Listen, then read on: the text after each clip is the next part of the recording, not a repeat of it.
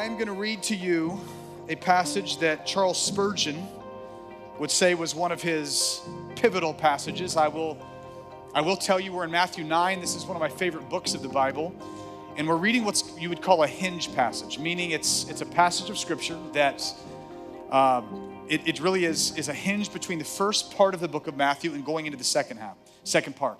In the first part of this book of Matthew, the first nine chapters, it's been all about Jesus. It's been about what Jesus has been doing, saying, teaching, healing, raising people from the dead. There is no one like Jesus. What you're about to find out, though, is as soon as this passage happens, he's about to commission his people to go and do the same thing that he's been doing, to replicate what he's been doing. In fact, at our church, our mission is to help ordinary people become passionate followers of Jesus. That means we want to do what he does, we want to be like he is. He's our king, he's our hero, he's our Lord, he's our Savior. Jesus is our everything. And so, what we're going to read today is some words from Jesus that will be a hinge that I hope is going to lead us into what our, I would call our primary purpose. So, let's start in verse 35. Jesus went through all the towns and villages, teaching in their synagogues, proclaiming the good news of the kingdom, and healing every disease and sickness. By the way, I just want you to know every time I come on a Sunday, this is my model. He says the same thing in Matthew 4. He repeats it here in Matthew 9. Everywhere Jesus went throughout all Galilee, teaching in their synagogues, proclaiming the good news, healing diseases and afflictions. It is my opinion that the job of ministry, like what I'm doing right now, is to teach God's principles, which is good, but that's only a TED talk unless you do the second part, which is proclaim the gospel, which is why, just so you know, i will give you principles, but if the principles don't point to the prince of the principles, it's just a TED talk. It's when you get to the prince of the principles that, that a, a TED talk becomes a sermon and can change a life. And then he says, go and heal their diseases. That's why every Sunday, just about, you'll see us praying for the sick. And many of you have even said many times, please don't stop doing that. I didn't tell you, but three weeks ago I got healed. I was sitting right over there. Uh, a month ago I got healed. Constantly we hear the testimonies of cancers being healed and operations being canceled and people's lives being changed. So just so you know, we pray in the name of Jesus for healing. And if you haven't yet been healed, in the name of Jesus, may the Spirit of God come upon your body today. I'm still reading. When he saw the crowds, and this is the line that just has choked me up this week, he had compassion. When he saw the crowds, he had compassion on them because they were harassed and helpless like sheep without a shepherd. And then he said to his disciples, The harvest is plentiful, but the workers are few. So ask the Lord of the harvest to send out workers into the harvest field. I want to talk about your primary purpose. Let's pray. God, help. In Jesus' name, amen.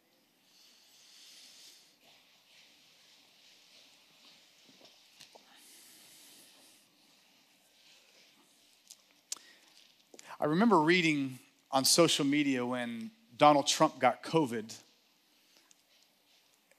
and I read people's responses to President Donald Trump having COVID. And obviously, there were people praying for his recovery, and there were other sets of people that were uh, gleeful, rejoicing, giddy. And it was just really interesting, even, even to read the, the posts or reactions of even Christians. Fast forward, President Joe Biden got COVID. It was enlightening and surprising and interesting to read the responses of people when Joe Biden got COVID. Responses, some of which were heartless and gleeful and giddy and rejoicing over the possibilities, possible demise of the president. Very interesting because they were very, very similar reactions and responses as what had been said several years earlier about Trump, but just from a completely different subset of people, but using the same ruthless rhetoric. We live in a a heartless age right now. We have a compassion problem in our, in our world right now. If you are part of my tribe, I got you. If you vote like me, look like me, sound like me, think like me, I've got a lot of compassion for you. But get me out of that bubble, and I don't quite have the same compassion because it seems like compassion has become a limited resource of which we only have enough for me and mine. And yet we read where it says, when he saw the crowds, he had compassion. All I'm going to try to convince you of today is this. Last week I told you that God has made you for an assignment. We're in a series called Living on Purpose. And last week I said you have an assignment. This week I want to let you know that your assignment or your purpose, that you have one, but our primary purpose is to join Jesus in his rescue mission of compassion. Our, your, my, our primary purpose is to join Jesus in his rescue mission of compassion, which means number one, whenever we separate our purpose from his compassion, we lose our way. Whenever we separate, and put that up there, whenever we separate our mission from his compassion, we always lose our way. And if you spend any time right now listening to the news or talk radio or going on social media, if you spend any time, man, it's just savage. Like we are in a savage time. I mean, it's just savage. And, and of course, there's reasons, of course. You don't to get elected, you don't need to have compassion on the crowds. You just need to rile up your bubble. We, we know that, you know, like we know that you get to go hide in, in your social media bubble and, and do it, but it's it's a brutal time, it's a cruel time, it's it's a heartless age. And then there's Jesus. When he saw the crowds, he had compassion. It's, it's a Greek word. It's splanchnizomai. It's it's, it's a word that comes from, it means to be moved in the inward parts. It's, it's a Greek word that was referred to like a, a, a, Greek word that got used for like your entrails or your guts or your intestines. And so the word compassion literally means to be moved on the inside. That literally this means that Jesus was moved. When he saw the crowds, he was moved by them. What I'm watching right now are is a generation that's discipling us to only be moved by people that look like us to only be moved by people that vote like us, to only be moved by people that come to the same church as us. And yet, Jesus, when he saw the crowds, he was moved. Who is this Jesus? Well, generations earlier, a man named Moses was up on a mountain and God appeared to him on a burning bush and he, he meets this God and he has this conversation with God and he says, God, show me your glory. In fact, can we just all pray that? God, Show me your glory. God's like, Is that what you want? And so he goes and he puts him in a crack in, in this rock or something. He, put, he says, I'm going to let all of my glory, my goodness, is, my virtue is going to pass by you. And when it does, I'm going to pass by you. And he says, and I'm going to proclaim. It's really fascinating. God says, I'm going to proclaim my name to you. Just so you understand the power of the name of God. God came down just to let Moses hear God say God's name, Yahweh, the I am. Yahweh. God comes down. He says, I'm going to I'm to show you my glory. He says, I'm going to announce, I'm going to pronounce my name. And so he says it twice Yahweh, Yahweh. In your English versions, it's in all caps, the Lord, the Lord. And then the next word he uses is the very first word of revelation that God gives to the Israelites, to the people of the world, to us thousands of years later. The very first word of description of who God is. That when you say my name, when you hear Yahweh, Yahweh, when you hear his name, what should come to your mind next? He says, This is my name, Yahweh, Yahweh. The very next word, compassionate and gracious, slow to anger, and abounding in steadfast love.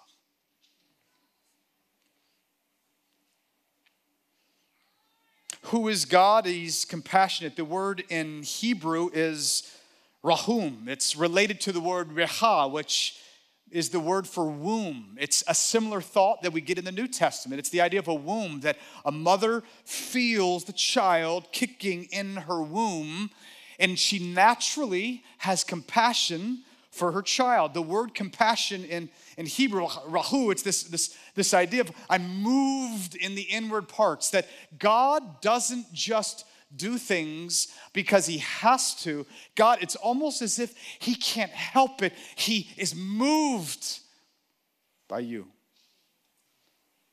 Let that sink in. God is moved by you. Like, like a mother that cannot help but love her child. Like we've all seen some, some mother, the, the, the, the son has robbed the bank and he's, he's devastated people's lives. He's been sent to jail and she's still there in the prison saying, I still believe in my boy. She's moved because she says, That's mine. He's mine. He may be a wreck and he may be messed up, but, but he's mine. He may be filthy and he may be guilty, but that boy is mine. Every soul needs a mama that says, He's mine. God says, I am the Lord who is compassionate.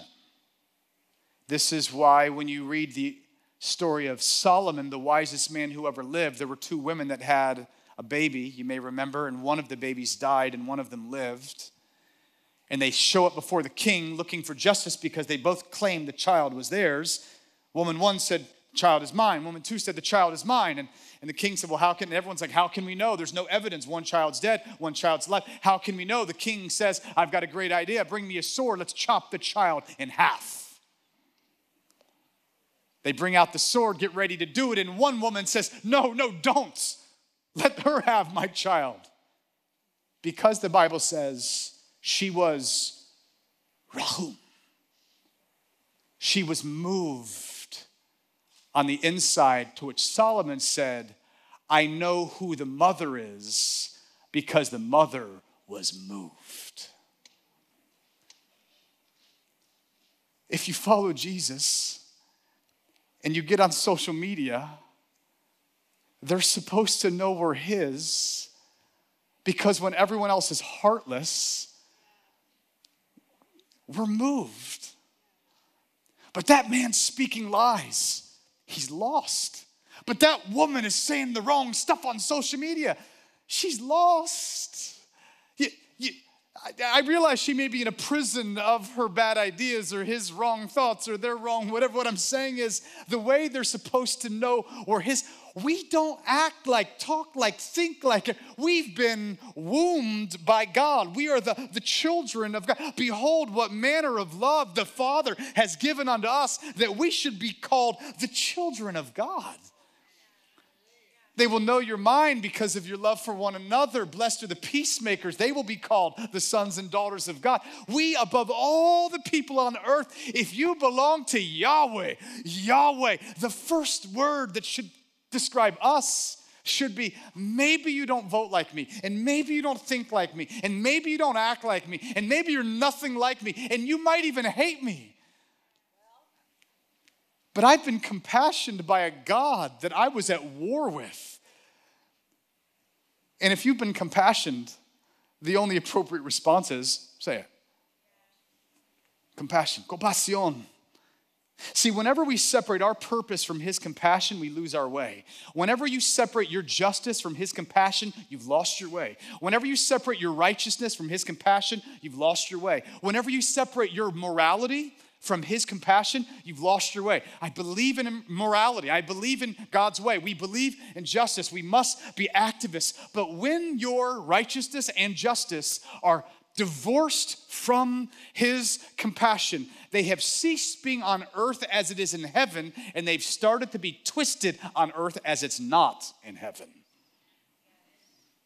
So in verse 35, it says Jesus goes through all the villages teaching principles, proclaiming good news of the kingdom and healing every disease and sickness.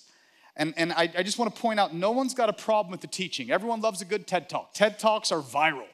You want to, Brene Brown teaching on shame, everybody loves it. Biggest TED talk ever. Great TED talk. If we talk about healing, everybody's down with let's go heal the sick. Let's, and I am too, both miraculously and naturally. There, Christians and churches have started more hospitals than anyone in all of history, okay? So I'm down with let's go do that. When it comes to a lot of these things, we've got no problem helping in the real world, giving some good principles. It's that middle, it's that middle of the three, tri- there's a trifecta teaching, preaching, and healing. It's that, I'm not gonna stick my middle finger up, but pretend I am, right? It's that, that middle one right there that seems to, maybe I will, okay, ready? No, I won't. It, it just draws it just draws a lot of attention. It's that, it's that proclaim. There's something, no one these days wants to be preachy, even though Jesus was. C- could I submit to you, the problem isn't being preachy, the problem is being preachy without being compassionate. Right now, what I want to say to you is if you are compassionate and you're not preachy, your compassion is shallow. Because because if you've got the antidote, if you have found a cure for AIDS, and you're sitting on the cure, that is not compassion. Although you might say, well, I don't want to push that on anybody. I don't want anyone in the room to, to think that I'm insinuating they might be HIV positive. Some of us are. Someone might have AIDS. Some of us do. Like, if you've got the cure for AIDS, give it to us. Can I get an amen? amen. If you get the cure for cancer, there's nothing compassionate about saying, well, I don't want to push this on somebody. Like, I don't want to I don't want to give someone the bad news that they might have cancer. I want that, I'd rather just give them Tylenol. It's, it's a lot less offensive to give someone, but friends, what I want to kind of make clear to you is this whenever we separate our purpose from His compassion, we lose our way. And God's compassion at, is this at the root of the root of the root, we come to verse 36 when it says, When He saw the crowds, He had compassion because they were harassed and helpless. And He doesn't say because they were sick, because they were broke, because they were hungry. He says because they were, because they were like sheep without a shepherd. Everybody say, bah. Listen, see, lostness bothers God because he is a shepherd. We rightly insist that we must make a difference in the real world, but I want you to realize that Jesus' compassion was not just for human trafficking everyone in America, not all over the world, but everyone, everyone in America is down with let's end human trafficking. Takes very little supernatural spirit of God compassion to be against human trafficking in the Western United States context. Now, if there's places in the East where they would argue with us on that, but every culture has some points of compassion that come naturally. Human trafficking is one of those. There, there's, there's nothing wrong with, and I think we need to say things like, listen, let's go preach the gospel, but if I go into a country and a man has an empty belly and he's got stomach pains, it is futile to expect someone to listen to my gospel when they're distracted by the screams of their stomach and they're hungry. Feed them. It is wrong to advocate for a God that will give us mercy, but look at educational inequities. I mean, even in our own in our own city, we can think about things like, okay, let's make sure we have good education. We can look at in our culture at large and say, let's make sure hospitals are done right and there's good health care. Let's let's be concerned for all these various real life under your fingernails get dirty kind of causes and all sorts of things along these lines. We must call out injustices. We must work those things which are right. But I want you to realize that at the root of the root of the root of the root of the root of the root of the root of all the other roots of every issue on planet Earth is this humans are sheep that need a shepherd whose name is Jesus. See, lostness moves God. Like when, when, when there's a lost soul, it moves him. That means he is moved by human trafficking. He is moved by hunger. He is moved by lack of clean water. And by the way, you're going to a church 50% of everything we spend goes to missions and the poor. We believe in spending ourselves for those that can never pay us back, for making a difference in the real world. Literally, this year, there will be $3 million plus that will go to missions this year. So I just want to get clear this is not a copping out. But it is saying that you could go give all your money away to feed the poor. And if a man is poor, That's bad, but he can recover from it. And if a man is hungry, that's sad, but he can recover from that. And if someone is, is messed up with their education, that's bad, and they might have to repeat a grade, they can recover from that. But please hear me on this, and I'm gonna say it strong. If a human being dies and they do not know Jesus Christ, they have been struck with a blow they will never recover from. I know this is not popular. I know we're like, hey, don't mention hell. I'm gonna say it. There is a hell. There is. There is a hell. Real people are going to that real place. There is a real reality separated from God where wrath comes upon people, and that ought not happen because the debt has already been paid by Jesus. The way has already been made by Jesus. See, lostness bothers God because He is a shepherd. The root cause of all the problems is when Adam and Eve said to God, Talk to the hand, we don't want you. Like, we, we don't want your shepherding. So, yes, let's go feed people, let's go free slaves, and let's go, let's go work righteousness and justice. But, my friends, if we do not get God's heart for the lost, we have not gotten God's heart. Lostness bothers God because when God looks at the, it's, it's like if you went to your doctor and you're like, oh, my stomach, and your doctor's like, oh man, I'll tell you what, let me, let me give you a pain pill. You're like, oh, well, thank man, I feel so much better for, for 12 hours. And you're like, oh, it's still hurting. Oh.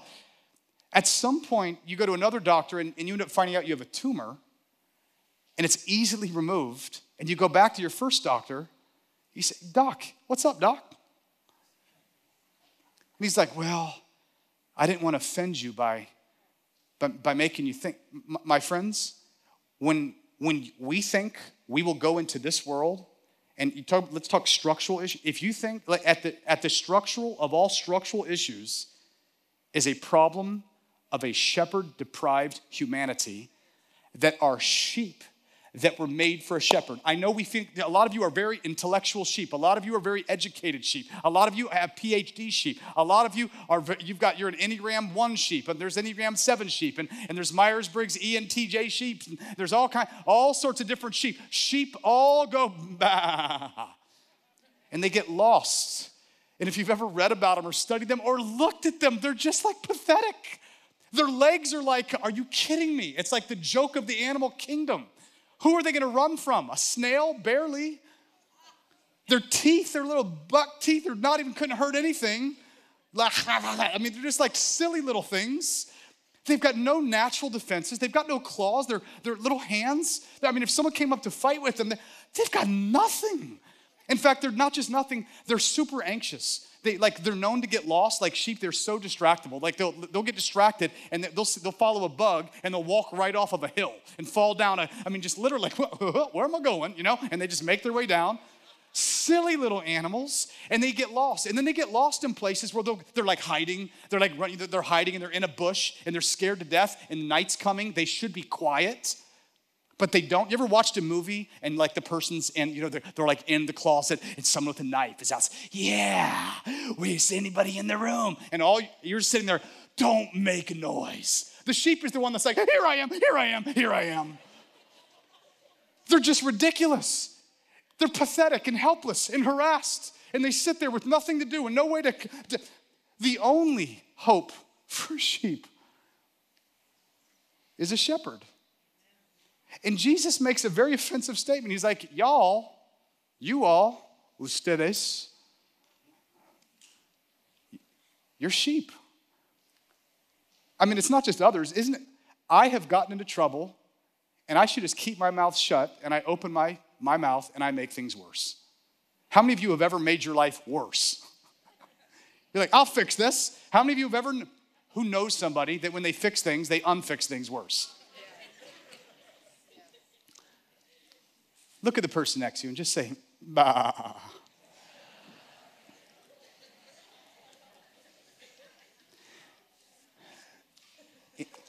In Ezekiel 34, G- Jesus is picking up on imagery that the prophets had spoken about for centuries in, in Ezekiel 34.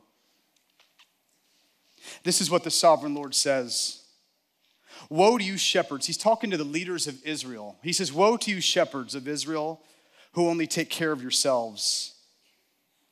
Shouldn't shepherds take care of the flock? Like I'm thinking about this a lot as a shepherd, as a pastor right now, and I'm looking at what's happening in Christianity and like, I want, to, I want us to do what he says here. You have not strengthened, I want us to feed God's sheep. He says, You have not strengthened the weak or healed the sick or bound up the injured. You haven't brought back the strays. Right now, we're seeing so many believers straying. They don't need you to gossip about them on social media, they need you to go bring them back. The last thing someone needs when they're like, man, I'm in a crisis of faith, I'm not sure what I believe, they don't need you going around to 15 other brothers and sisters saying, well, I wonder what's going on. Let's just pray for sister so and so. I saw her car at someone's house last night, a male's car. And let's just be praying. I think she might be straying. It doesn't say go talk about sheep when they're straying. It says you go bring them back. If you notice they're gone, that I would say you are appointed and anointed to go help bring them back. Well, I don't know what to do. I'll tell you what doesn't do it is gossip. He says, and you haven't searched for the lost. See, in God's economy, shepherding is not just what you do with the found, shepherding is what you do with the lost. Like we think of shepherds as like, well, evangelists go when, for Jesus, it's all shepherding. The, the, apostle, the prophet, the evangelist, the shepherd, the teacher, they're all shepherding according to Ezekiel 34. He says, I want you to go and bring all these back because, verse 6, my sheep have wandered all over the mountains, on every high hill. They were scattered over the whole earth, and no one searched or looked. And this is my concern right now for Christians because if I say Christians, let's go fight so, human trafficking, everyone's gonna be like, yeah. If I say Christians, let's go work for justice, ah, depending on what issue I bring up, half of you will say, yeah, right? If I mention another issue, another half will say, yeah, but if I say Christians, let's go search for the lost. Let's go seek the lost. I already know because we're seeing it everywhere. I don't want to like push. I don't want to be presumptuous. Ah, I don't want to. I, I, don't want. I don't want to push my beliefs on other people. You mean to say you don't want to go search for the lost? Amen. Then we might need to rename our churches the false shepherd churches of America. Because according to Jesus, the shepherd's heart is that is when someone is lost without Jesus. I'm not saying be judgmental. I'm not saying be condemning. I'm not saying they have to come to Greenhouse. There are way better churches in this street than Greenhouse. There's way better preachers in this city than Mike Pat's. Way better everything than what we've. They don't need Greenhouse. They don't need me. They need Jesus. I can tell you that. They need Jesus. If someone doesn't have Jesus, not only are they doomed in death, they're lost in life. Have you forgotten how good it is to have all your sins gone? Have, I mean, some of us, it was so long ago, we forgot how good, like if you've ever been doing your yard and your body is full of the dirt, and like I was mowing my yard this weekend and, and I'm just filthy, and, and then I take a shower and it's like, oh, Oh, have you forgotten how wonderful it is to know that Jesus wipes away your debts and cleanses your sins and takes your conscience and makes it clean and you get new life? Oh, man. Well, I don't want to impose that on someone. What? Someone that's never had a shower? You don't want to let them know there's a shower? Well, what if they get offended? What if they don't? Jesus said the harvest is plentiful. Do you know what that means? People are more ready than you think they are. Ruthie and I, I don't remember what day we were out taking a walk this past week, and as we're taking our walk, in our neighborhood, we start talking to one of our neighbors, and she's from, she, she was from another religion. She's Jewish, and we're having a conversation. And it's anyway, end up finding out there was like cancer involved and all this kind of thing. Well, I'm like, well, you know what? I, here's the catch. I would love to tell you I'm bolder than I am. Like I would love to tell you I'm. It's just I'm always like, well I would like to speak to you of the balm of Gilead right now in the name of the Lord. Yahweh, Yahweh, the compassionate one. I am here to announce to you good news. I would love to say I've always got this boldness. I'm sitting there like ready to kind of move on. And ah, this woman was very talkative and, and precious and sweet. But I was like, I was kind of, and then she mentions cancer. I'm like, man, Ruthie prays for people all the time that got healed. We were on a missions trip in Spain. Didn't even find out for six weeks later when we came back. Two people she prayed for with cancer got healed. Two different people. The, the doctor's like, hey, they're completely healed. So I'm like, oh, how can I not? And I'm like, and even then, I didn't even have the boldness of like, pre, like again, I'm embarrassed to say it's not even like I presented the gospel to her. I was like, well, I kept it very general. My wife has prayed for sick people that have actually, and I tried to even use like non-church, cured. You know, she's talked to, you know, cancer patients and they've been cured, you know. I said, would you let her pray for you? She says, yes. I'm kind of, if it was me, I'm sort of not, I was not in a bold moment. I would have been doing something more like tame. I would have been like even speaking her language. In the name of the God of Abraham and Isaac and Jacob, by the shalom of the land of Israel, and thank you for Jerusalem, oh God. Like I would have said something like that. Ruthie puts her hands on her. Ruthie says, Jesus, I now pray in your name, Jesus, that you're gonna touch this precious woman and that you're gonna take this woman. And she says, Jesus, Jesus, Jesus. And I'm like, I'm sitting there and I loved it, but I'm like, ah, I'm like, oh, you know, I'm sitting there like that. And I'm, I'm just kind of like, my eyes are shut. Have you ever been praying and you're like, oh, don't open it, don't even look, don't look, don't look, don't look. I open my eyes, first words out of our neighbor's mouth. Does your church let Jewish people come to it.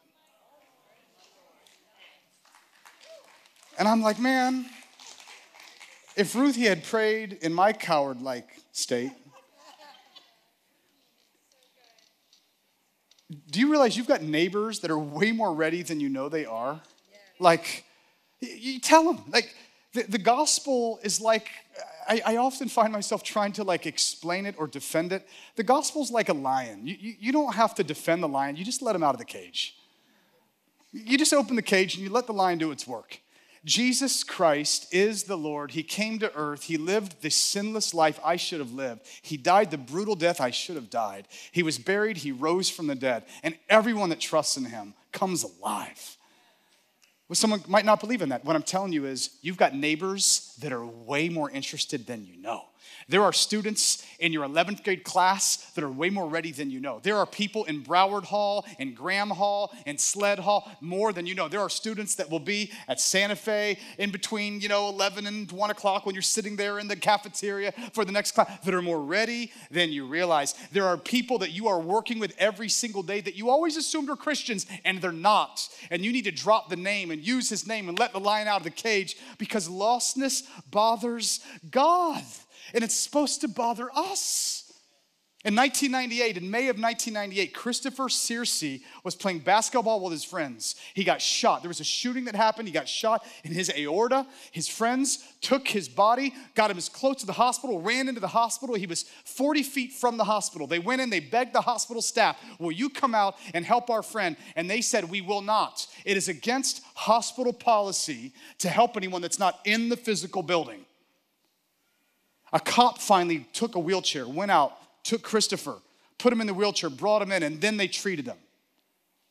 But it was too late because an hour after getting there, he died of all preventable issues. And I heard that story and I was like, that's where we are right now. If someone fits in our bubble, we've got compassion. If someone fits in our political, ideological, religious bubble, we got tons of compassion. If they come to our church, but, but, but friends, like the fish don't jump on docks, we, we got to go fish. We, we, we, we got to go. Th- and, and the question I'm having for us is are, are, we, are we moved? Is, and I get it. We're like, well, I've got compassion for me and mine. The gospel is that you and I belong to the devil. We belong to hell. We belong to wrath. And God took us who were his enemies and he made us his own and was moved for us. And he sends us out that we are that you are moved for people that will never believe like you, that will never have your opinion of sexuality or your opinion of politics, or your opinion. Will you be moved with compassion in a way that it see God moves by what moves him. And I've just been praying this week. I'm like, Jesus, move us. Move us again. Your primary purpose your primary purpose is to join Jesus in his rescue mission of compassion. Yes, go work in the medical field. Yes, go do your education. Yes, go to UF. Yes, go to Santa Fe. Yes, go to Buchholz. Yes, go to Kanapaha Middle School. But attach your purpose, your assignment to his compassion and to his ministry because lostness bothers. Jesus, even now, I pray that you open our eyes. When you saw the crowds, you had compassion.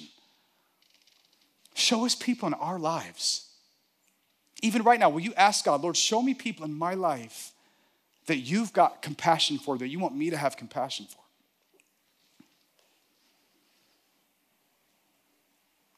And then the last verse, it's beautiful. He says, The harvest is plentiful, the workers are few. So ask the Lord of the harvest to send out workers into his harvest field. It's, it's rare, but J- Jesus just flips instantly. He flips the, the, the metaphor. The metaphor was a sheep and shepherd. Now he flips it to harvesters. The means through which God shepherds his sheep is harvesters. Lord, we want you to shepherd. Yeah, he will. But the means by which he shepherds his flock is harvesters. And they're more ready than you can imagine. What I want you to know is that you will never come fully alive until you are called to do what God has called you to do. And you are called to join the Good Shepherd in his rescue mission.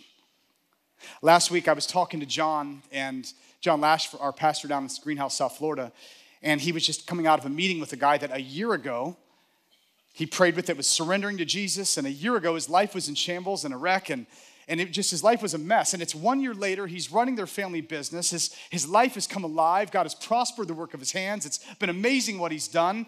And it's his one year anniversary of freedom coming up. And so he reached out to loved ones and friends that he has that do not know Jesus. He was inviting them to his house where he was cooking for them this amazing dinner, lobster, and all this stuff. And he was walking around his house praying that when his friends and family come over, they will feel the love of God because on his one year anniversary of his freedom, he wants to tell them his story story because if he set him free, then he can set them free. And he said, God, and he was just weeping and moved with compassion for those that don't know Jesus.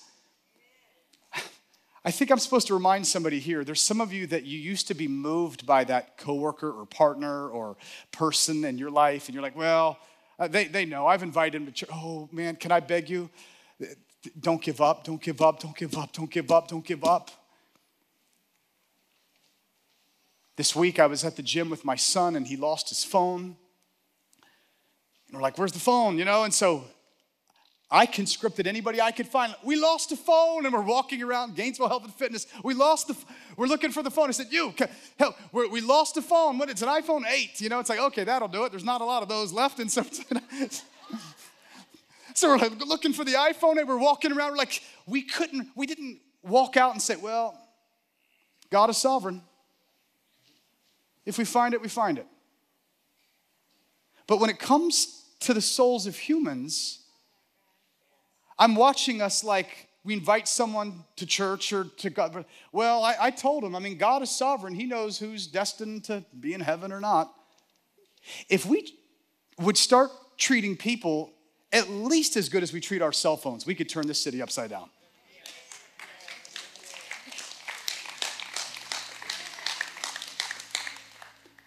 I have eight kids.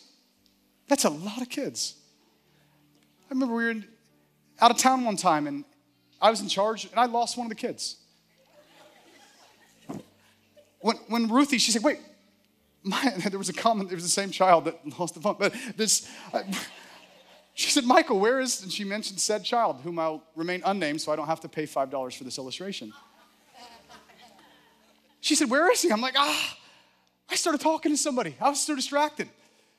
She's like, Michael, you know what I didn't say to her? Honey, we still have seven. let's not all be let's not be all about numbers. Oh, we got to have a big family.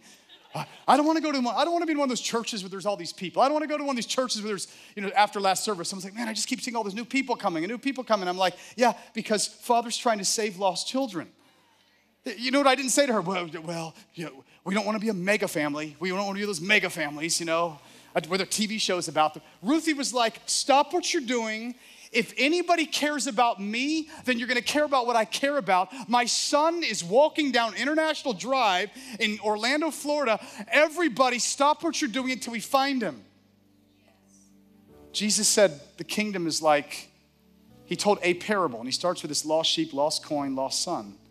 And when the lost son, prodigal son, comes home, it says, when he came home, the father was moved with compassion and overcome with joy because his son came home. If you want to give Jesus a gift, I'll tell you what gives him joy when one sinner repents. What Jesus loves, see, see, 2 Peter 3 says, God is not willing that any should perish, but he wants all to come to repentance. So if you're like, well, maybe it's God's will that that guy goes to hell. No, I can already tell you it's God's will that that guy repents. You can already know. You don't even have to do the mental gymnastics theologically. You can already walk up to Tiffany at work. You can already walk up to Jerome in the neighborhood. You can already walk up to someone else in your dorm and say, Oh, I, Leon, listen, I, I can tell you, he loves you. He died for you. He wants you. And, and what will happen is when you get a hold, when that happens in your life, something changes. So, so how do we apply this sermon? I, I put cards on every chair, but I do this on my phone, honestly. I just make a VIP card. Here's the application of the sermon today. I want you to start praying. He says, Because of all this, pray the Lord of the harvest that he will send out laborers. Pray for Bruce, pray for Tammy, pray for pray for every human that you know that you don't know for sure knows Jesus. Make a VIP, very important person list. It's on my phone. I have it in my notes. I put little cards. Sometimes I put it on a card, put it in my Bible, and pray for this. I've been asking God all week long that at least a thousand people in Greenhouse would pray for a VIP card. I can't make someone respond, I can make them get prayed for. And what I have found is this when I start to pray, God changes the way I look at things. When he saw the crowds, he was moved with compassion. I want you to look at the basketball team differently. I want you to look at your third grade classroom differently. I want you to look at that annoying 11th grader that's doing something in your classroom. I want you to look at that bully in ninth grade differently. I want you to look at that very fine looking guy that seems to have it all together in Graham Hall differently than you have. I want you to look at things. I want you to look not just with eyes of flesh, but compassion. Because this is Father's heart. Our primary purpose is to join Jesus in his rescue mission of compassion. I'm going to end it with a story and one last scripture in Isaiah, and then we're going to pray. Paul Tournier was one of the great Christian counselors of this last hundred years. He wrote a book about the healing of people, of, of how people get healed, and, and lots of lots of story about like secrets and shame and guilt. And he wrote the story, it was loaded with stories, and even though he was a doctor, it was not a very technical book. He showed it to some friends, and they suggested he not try to get it published because it wasn't technical enough and whatever. And then he, you know, went to another friend, they said the same thing, hey, you know, don't do this. So he sent it to some publishers, and they, they were kind of at first saying no as well. And so he went back to a professor of his from grad school that was not, it was actually an atheist. He went back to this professor and he said, Hey, could I just read you my book? And so he goes and he, he takes a chapter out and, and he reads a chapter. And when he gets to the end of the chapter, his professor just sits there and looks at him. And he said, Read another chapter. So he read another chapter. He said, Read another chapter. When he was done, his professor looked at him and said, Paul, I think we should pray. Which confused him. He said, Professor, you, you, you don't believe in that, and I, I know you're an atheist or whatever. Like, why are you saying that? You've, you've always been an atheist, right? He said, Yeah. You don't believe in prayer? He said, Yeah, it's true. He said, Have you started to believe in Jesus Christ? He said, I have. He said, When did that happen? And he said, Just now just now. Do you understand the power of a king who has come to this earth and paid all of your debts and washed away all of your sins? Not because he had to, but Isaiah 49, would you put it up there for me? In, in Isaiah 49, he, he says it like this Isaiah 49, verse 15 and then 16.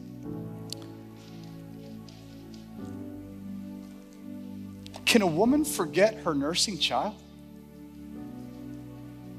That she should have no compassion reha, on the son of her womb? Even these may forget, yet I will not forget you. Well, how can we know? Read the next verse, verse 16. Give me that next verse, guys. Behold, I have engraved you on the palm of my hands.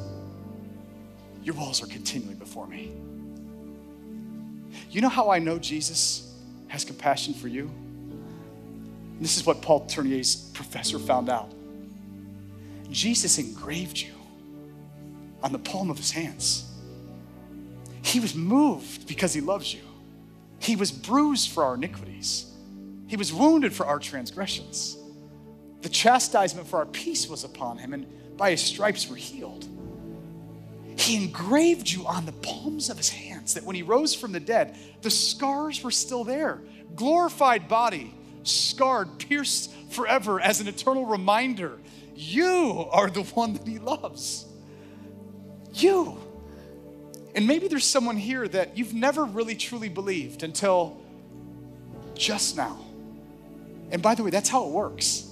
There's a just now that happens. There's a just now when someone says, Jesus, you're the Lord.